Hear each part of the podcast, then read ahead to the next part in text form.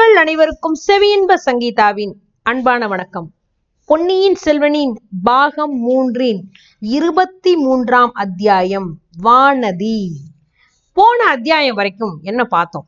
அதாவது வந்தியத்தேவன் இலங்கைக்கு போனான் அருள்மொழிவர்மரை பார்த்தான். அருள்மொழிவர்மருக்கு ஒரு வழியா குளிர் நடுக்கம் வந்துருச்சு. அந்த வந்தியத்தேவனை காப்பாற்ற முயற்சி பண்ணி கடல்ல எல்லாம் குதிச்சாரு. அப்புறம் வந்தியத்தேவனும் அருள்மொழிவர்மருமா தப்பிச்சு மேலே ஏறி வந்தபோது அருள்மொழிவர்மருக்கு ஒரு குளிர் நடுக்க ஜுரம் வந்துருச்சு. சேந்தன் அமுதனும் பூங்குழலியும் அவரை நாகப்பட்டினம் சூடாமணி விகாரத்துக்கு கூட்டிட்டு போறாங்க. வந்தியத்தேவன் அவங்கள்ட்ட இருந்து பிரிஞ்சு வெளியில் வந்து குந்தவியை வந்து பார்க்கறதுக்கு வந்திருக்கான். இப்போ குந்தவியை பார்த்து வந்தியத்தேவன் பேசிக்கிட்டு இருக்கும்போது ஒரே பயங்கரமான குழப்பமான ஏதோ ஒரு ஓலம் மாதிரி ஒரு சத்தம் கேட்குது அதாவது அருள்மொழிவர்மர் வந்து கடல்ல முழுகிட்டாருங்கிற ஒரு செய்தி இப்போ நாடு முழுக்க அங்கங்க அங்கங்க பரவிக்கிட்டே இருக்கு. அது பழையாறைக்கும் வந்து சேர்ந்துருச்சுங்கிற மாதிரி தெரியுது. அந்த சத்தத்தை கேட்டா ஏதோ பயங்கரமான கோபம் கொண்ட ஒரு ஜனத்திரளோட குரல் மாதிரி இருக்கே அப்படின்னு குந்தவி கேட்குறா ஆமா அப்படித்தான் தோணுது அப்படின்னு வந்தியத்தேவன் சொல்றான் இல்லையா? இப்போ என்ன நடக்குதுன்னு பார்ப்போமா? வானதி. கொடும்பாளூர் இளவரசியோட அழகை வந்து வர்ணிக்க சொல்லி கவிஞர்களை கேட்டோம்னு வச்சுக்கோங்களேன். அவங்க வந்து அந்த பொண்ணோட அந்த அழகை அந்தி மாலையோட சௌந்தரியத்துக்கு ஒப்பிட்டு பேசுவாங்களாம். அவ்வளோ அழகா இருப்பாளாம். பகல் பொழுது போய் மாலை மங்கி வரும்போது மனசுல ஒரு மாதிரி ஒரு சோகம் வருதுல்ல. கூடவே ஒரு அமைதியான இன்பமும் தோணுதுல்ல. ஆதவனோட இறுதி இந்த கிரணம் வந்து அப்படியே மெலிஞ்சு மறைஞ்ச அப்புறம் இரவோட இருள் நாளா அப்புறமும் சூழ்ந்து வருதுல்ல. இதனால மனசுல தோன்ற சோர்வை போக்கிக்கிறதுக்காக வானத்தை அண்ணாந்து பார்த்தோம்னா போதும்.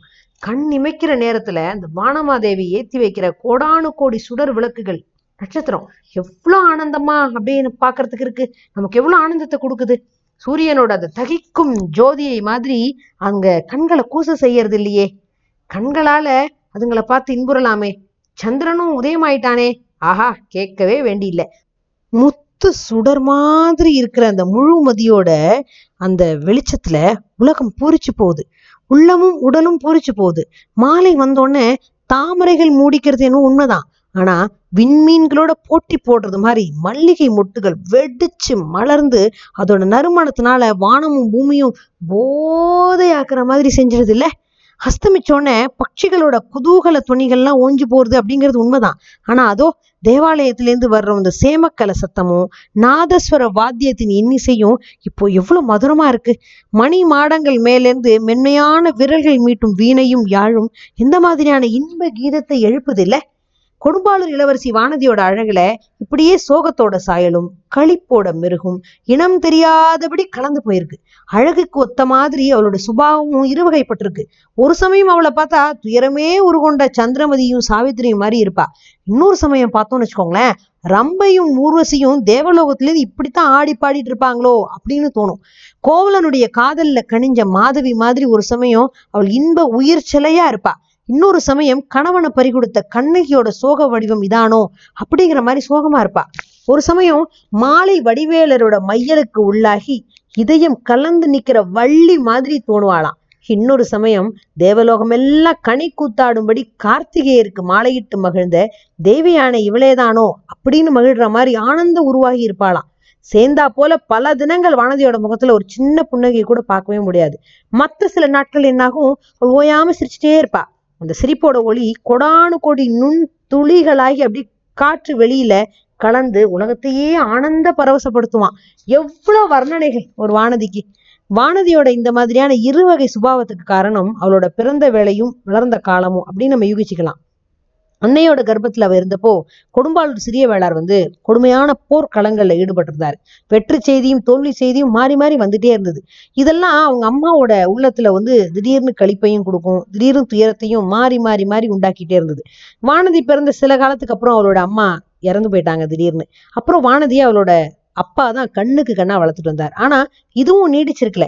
வீராதி வீரராகிய வானதியோட அப்பா தன் அருமை மகளை முன்னிட்டு கூட அரண்மனையில உட்கார்ந்துருக்க விரும்பல. வீரபாண்டியன் ஓடி ஒளிஞ்சதுக்கு அப்புறம் அவனுக்கு துணை வந்த அந்த ஈழத்து படைகளை துரத்திக்கிட்டு போய் இலங்கை போனார். அங்க போர்க்களத்துல உயிர் நீத்து சரித்திரத்துல ஈழத்து பட்ட சிறிய வேளார் அப்படின்னு பட்ட பெயரே வாங்கிட்டாரு. அப்புறம் வானதியோட வாழ்க்கை சில காலம் ஒரே துயரமா இருந்தது. அம்மாவும் இறந்துட்டாங்க. அப்பாவால் வளர்க்கப்பட்ட பெண்கள் தான் அந்த சோக உணர்ச்சி எத்தகையதுங்கிறத அறிய முடியும். அதாவது பெற்றோர் இல்லாத பெண்ணாயிட்டா கடைசியில. அப்பாவும் இறந்து போயிட்டாரு இல்லையா? கொடும்பாளூர் அரண்மனையில சீராட்டி அவளை வளர்த்தா கூட அவளோட உள்ளத்துல அப்பா பெற்றிருந்த இடத்த யாருமே பெற முடியல. அதுக்கப்புறம் பலரும் பலவிதமா ஆறுதல் சொன்னாங்க. வருந்தாத குழந்தை உங்க அப்பா உன் வயிற்றுல வந்து திருப்பியும் வீர மகனா பிறப்பாரு.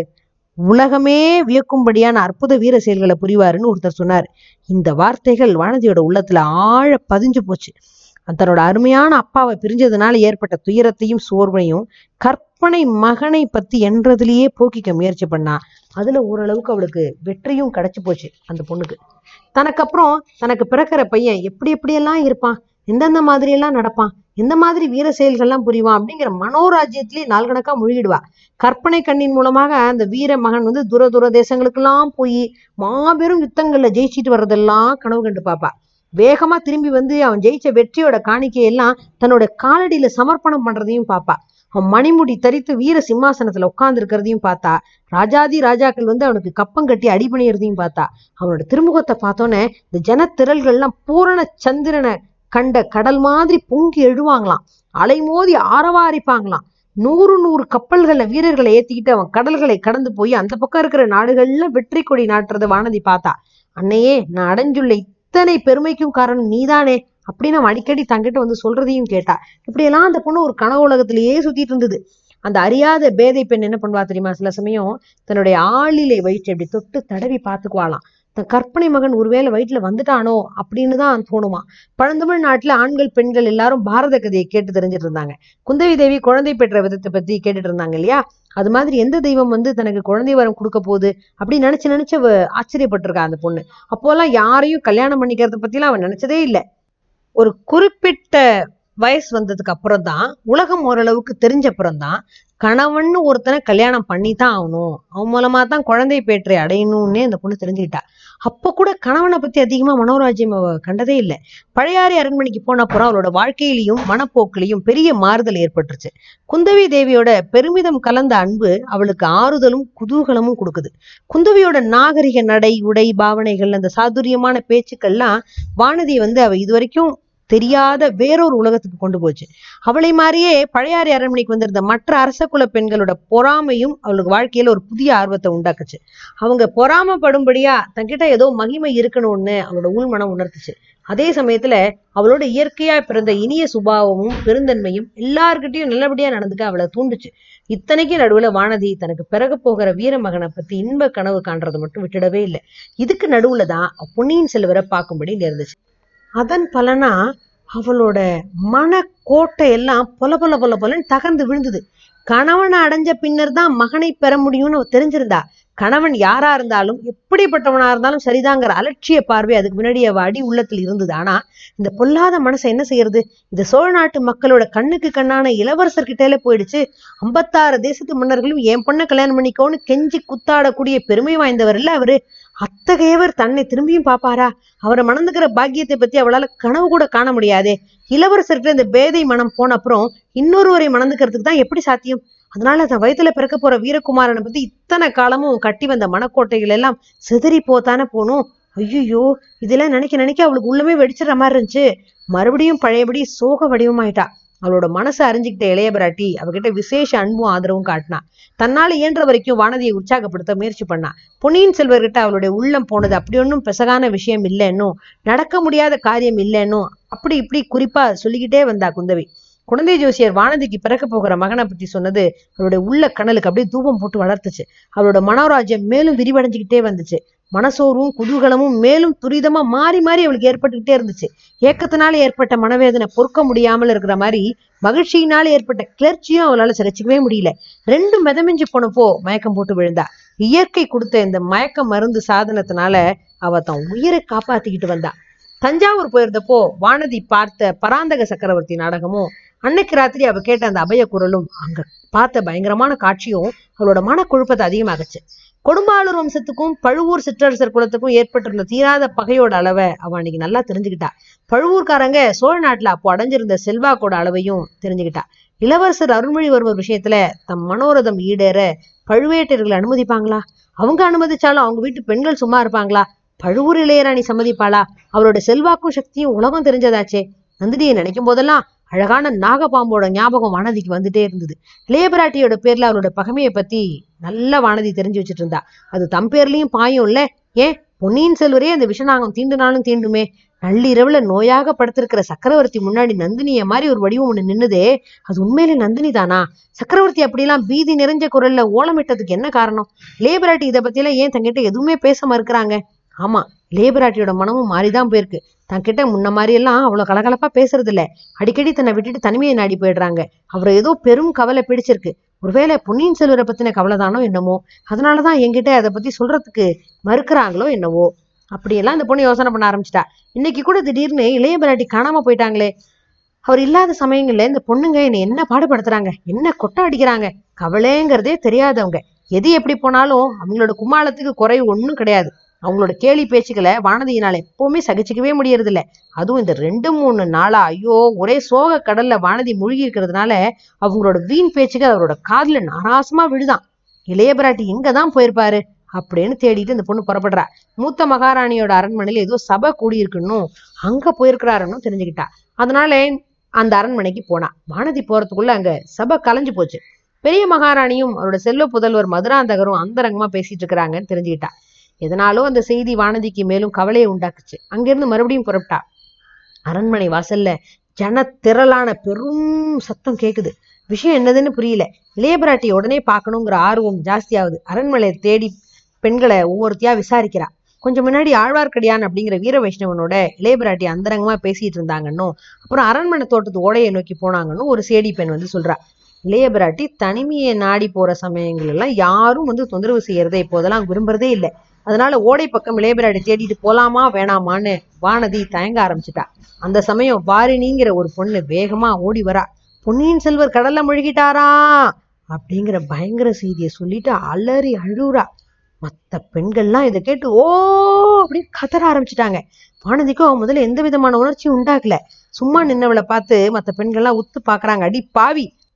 உன்னோட துரதிர்ஷ்டத்தினாலதான் இளவரசர் கடல்ல முழுகிட்டாரு அப்படின்னு அவ்வளோ கண்களும் அவளை நோக்கி இடிச்சு சொல்றது மாதிரி அவளுக்கு தோணுது. வானதினால் அதுக்கு மேல பொறுக்க முடியல அங்க நிக்கவும் முடியல. அரண்மனை தோட்டத்து ஓடைய நோக்கி தலை தெறிக்க ஓடுறா. ஓடையை நோக்கி ஓடிட்டு இருக்கும்போது வானதியோட உள்ளமும் வேக வேகமா ஓடுது. இளவரசர் கடல்ல முழுகிட்டாருங்கிற வார்த்தைகளோட பொருள் அவளுக்கு விளங்குது. அதனால ஏற்பட்ட அதிர்ச்சியை மீறிக்கிட்டு இன்னொரு எண்ணம் மேல எழுந்து வருது. கொஞ்சம் சில நாட்களா தண்ணீரை பார்க்கும் போதெல்லாம் அதுல இளவரசரோட முகம் பிரதிபலிச்சுக்கிட்டே இருந்ததே. கரையில நின்னு பார்க்கும்போதெல்லாம் அவரோட முகம் தத்ரூபமா தண்ணியில தோணும். தொடர்றதுக்கு போனா மறைஞ்சிடும். அது காரணம் என்னங்கிறது வானதிக்கு புலனாயிடுச்சு. இளவரசர் கடல்ல முழுகினப்போ என்ன நினைச்சிட்டு இருக்கிறாரு என்னைய கூட்டிருக்கிறாரு அது அறியாம பாவி நான் கரையிலே நின்று வேடிக்கை பார்த்துட்டு இருந்திருக்கேன். ஆஹா என்ன தவறு செஞ்சுட்டேன் போனதை நினைக்கிறதுல இனிமே பயனே இல்லை. இனிமே செய்ய வேண்டியது என்ன? வேதை பெண்ணே செய்ய வேண்டியதை பத்தி யோசிக்கவும் வேணுமா? யோசிக்கிறதுக்கு என்ன இருக்கு? அரண்மனை தோட்டத்துல பக்கத்துல இருக்கிற ஓடை வந்து அரசலாட்டுல போய் கலக்குது. அரசலாறு கடல்ல போய் சங்கமம் ஆகுது கடலோட அடியில காத்திருக்கிறார் இளவரசர். எனக்காகத்தான் காத்துட்டு இருக்கிறாரு போ போ. கடலோட அடியில முத்துக்களாலும் பவளங்களாலும் ஆன அற்புத மாளிகையில எனக்காக காத்துட்டு இருக்கிறாரு அவரை சந்திக்க போகாம இந்த உலகத்துல எனக்கு வேற என்ன வேலை? யாருக்காக இங்க நான் இருக்கணும்? இப்படி வானதி தீர்மானம் செஞ்ச உடனே வானதியோட உள்ளத்துல ஒரு வித அமைதி உண்டாகிடுச்சு. அவளது பரபரப்பு அடங்கிடுச்சு. துயரம் நீங்கிடுச்சு. கவலை குறைஞ்சிருச்சு. நேரா ஓடக்கரைக்கு போயிட்டா. பளிங்கி கல்லினாலான படிக்கட்டுல இறங்கி நிக்கிறா. சுத்தி முத்தியும் பாக்குறா. அதோ தூரத்துல படகு ஒண்ணு வர்றது தெரியுது. அதுல இருக்கிறது இளைய பிராட்டி தான். அவரோட இருக்கிற ஆடவன் யாரு? குழந்தை ஜோசியர் வீட்டுல முதல்ல சந்திச்சு இலங்கைக்கு ஓலை எடுத்து போன வாலிபன் மாதிரி தெரியுதே. இளவரசரை பத்தின செய்தியை கொண்டு வந்தோம் அவன் தான் போல இருக்கு. அதனாலதான் அவனை இளைய பிராட்டி தனியா அழைச்சிட்டு போயிருக்கிறாரு. விவரங்களை கேட்டு தெரிஞ்சிட்டு இருக்கிறாரு எனக்கு தெரிஞ்சா கஷ்டப்படுவேன்னு என்னை விட்டுட்டு போயிட்டாரு. ஹ, அவர் வந்துட்டா என் இஷ்டப்படி செய்ய முடியாது. ஏதாவது சமாதானம் சொல்ல பாப்பாரு. ஆறுதல் சொல்ல வருவாங்க. நான் இளவரசரை போய் சேர்றத கட்டாயம் தடுத்துருவாங்க. அதனால இளைய பிராட்டிக்கிட்டு கூட சொல்லாம கடைசியா ஒரு தடவை விடை பெற்றுக் கொள்ளாமல் போறது நியாயமா? தாய் தந்தை இல்லாத இந்த அனாதை பெண்ணுகிட்ட இவ்வளவு அன்பா இருந்தாங்களே அவங்களுக்கு ஒரு நன்றி வார்த்தையாவது சொல்ல வேண்டாமா? முடியாது முடியாது. இனி ஒரு கணமும் காத்திருக்க முடியாது. இதோ தண்ணீர்ல இளவரசர் முகம் தெரியுது. அதோ அவரோட முழு உருவம் இப்படி ஒலிவா தெரியுதே. என்ன அவர் அழைக்கிறாரே? புன்னகை செஞ்சு கூப்பிடுறாரு. உன்னை நான் கல்யாணம் பண்ணிக்கிறதுக்கு எல்லா தடையும் நீங்கி போச்சு வான்னு கூப்பிடுறாரு. இன்னும் என்ன தாமதம்? ஆஹா தலையே இப்படி சுத்துது. பாழும் மயக்கம் வருதா என்ன? ஆஹா மயக்கம் வந்தா பாதகம் இல்ல கரையில விழாம இந்த ஓட தண்ணீர்ல விழுந்தா போதும். வானதியோட மனோரதம் நிறைவேறி போச்சு. அவ தொப்புன்னு தண்ணியில விழுந்துட்டா. கொதிச்சுக்கிட்டு இருந்த உடம்பு அப்படியே குளிர்ந்து போச்சு. இதயமும் குளிர்ந்து போச்சு. கீழே கீழே கீழே போயிட்டே இருக்கா. எத்தனை தூரம் எத்தனை காலம் போனான்னு சொல்ல முடியாது. சில வினாடி நேரமாவும் இருக்கலாம். நீண்ட பல இவங்களாவும் இருக்கலாம். ஆமா கடலோட அடியில அற்புத லோகத்துக்கு வந்துட்டா. நாகலோகங்கிறது இதான் போல இருக்கு. ஆகா எவ்வளவு அழகான மாளிகைகள் எத்தனை அடுக்கு மெத்தைகள் முடிவில்லாம சிகரம் எங்க இருக்குன்னே தெரியாம இருக்கும்ல? அந்த மாதிரி இந்த மாளிகைக்குள்ள அப்படியே உயர்ந்து உயர்ந்து விளங்குதே. இங்க உள்ள வெளிச்சம் எதனால இவ்வளவு குளிர்ந்து மனோரம்யமா இருக்குது? தண்ணீருக்குள்ள புகுந்து வர்றதுனால ஒளி கிரணங்களும் குளிர்ந்திருக்கு போல் இருக்கு ஒளி எங்க இருந்து வருது? மாளிகை சுவத்துல இருந்து வர்றது போல இருக்கே. ஆமா அதுல வியப்பில்லை தான். தங்கத்தினாலும் முத்துக்களாலும் வைர வைடூரியங்களாலும் நாக சர்ப்பங்களோட சிரோரத்தினாலும் ஆன விசித்திர மாட மாளிகைகள் குளிர்ந்த வெளிச்சத்தை பரப்புறது இயல்புதானே? அதோ கூட்டமா வர்றவங்கெல்லாம் யாரு? அவங்களோட தேகங்கள்லாம் எப்படி காந்திமயமா இருக்கு? ஆ முகத்துலதான் என்ன தேஜஸ்? இவங்களெல்லாம் தேவலோகத்து ஸ்திரீ புருஷர்கள் மாதிரில தோற்றம் அளிக்கிறாங்க. நம்ம வந்திருக்கிறது ஒருவேளை நாகலோகம் இல்லையோ? தேவலோகத்துக்கே வந்துட்டோமோ? ஆ கனவுக்குள் ஒரு கனவு மாதிரி சில நிகழ்ச்சிகள்லாம் அதிவேகமா நடக்குது. சிங்கார அலங்காரங்கள் செய்யப்பட்டிருந்த மணி மண்டபம் ஒண்ணுக்கு வானதியை அவங்க அழைச்சிட்டு போறாங்க. மண்டபத்தோட மத்தியில பொன்னியின் செல்வர் தன்னோட பொன் முகத்துல புன்னகை புலி அப்படியே நின்றுட்டு வானதியை வரவேற்கிறார். அந்த தேவ துந்துபிகள் முழங்க மணிகளும் மலர்களும் பொழிய மங்கள கோஷங்கள் ஒழிக்க இளவரசரும் வானதியும் மாலை மாத்தி திருமணம் புரிஞ்சுக்கிறாங்க. அந்த ஆனந்தத்தோட மிகுதியை தாங்க முடியாம வானதி அப்படியே மூர்ச்சியாகி விழுந்துட்டா. ரொம்ப நேரம் நினைவில்லாம கிடந்தப்புறம் இரு கரங்கள் அவளை தூக்கி எடுக்குது. அந்த கரங்கள் பொன்னியின் செல்வருடைய திருக்கரங்கள் அப்படின்னு வானதி முதல்ல நினைக்கிறா. அவர்தான் தன்னை தூக்கி அடிச்சு வாரி அணைத்து மடியில் போட்டுக்கிட்டு மூச்சை தெளிவிக்கிறாருன்னு நினைக்கிறா. ஆனா கையில வளையல் தட்டுப்பட்டோன்னே சின்ன சந்தேகம் வருது அவளுக்கு. வானதி வானதி இப்படி செஞ்சிட்டியே? அப்படிங்கிற குரலும் பெண் குரலா ஒலிக்குது. ரொம்ப ரொம்ப பிரயத்தனம் பண்ணி வானதி கொஞ்சோண்டு கண் இமைகளை திறந்து பார்க்குறா குந்தவியோட முகம் கண்ணில் பட்டுது. அக்கா அக்கா என் கல்யாணத்துக்கு நீங்க வந்திருக்கிறீங்களா? உங்களை காணலையே? அப்படின்னு வானதியோட வாய் முணுமுணுக்குது. இந்த பொண்ணு ஒரு விசித்திரமான பொண்ணு இல்லை. எவ்வளோ வேறு வேறு விதமான குணங்கள் என்ன மாதிரியான ஒரு கற்பனைகள் கனவுகள் இப்படியே வாழ்க்கை வந்து ஒரு சோகமாவும் சந்தோஷமாகவும் மாறி மாறி மாறி போயிட்டு இருக்கு அவளுக்கு இப்போ இளவரசர் மயங்கிட்டாருங்கிற செய்தி நிச்சயமா ரொம்ப அதிர்ச்சியாக தான் இருந்திருக்கும். ஆனா இப்போ கடைசி இந்த வரிகளை பார்க்கும்போது குந்தவி அவளை காப்பாத்திட்டாளோன்னு நமக்கு தோணுது. மேற்கொண்டு என்ன நடக்குது அப்படிங்கிறத கண்டிப்பா அடுத்த அத்தியாயத்துல சொல்றேன். அது வரைக்கும் கொஞ்சம் காத்திருக்கணும். நன்றி.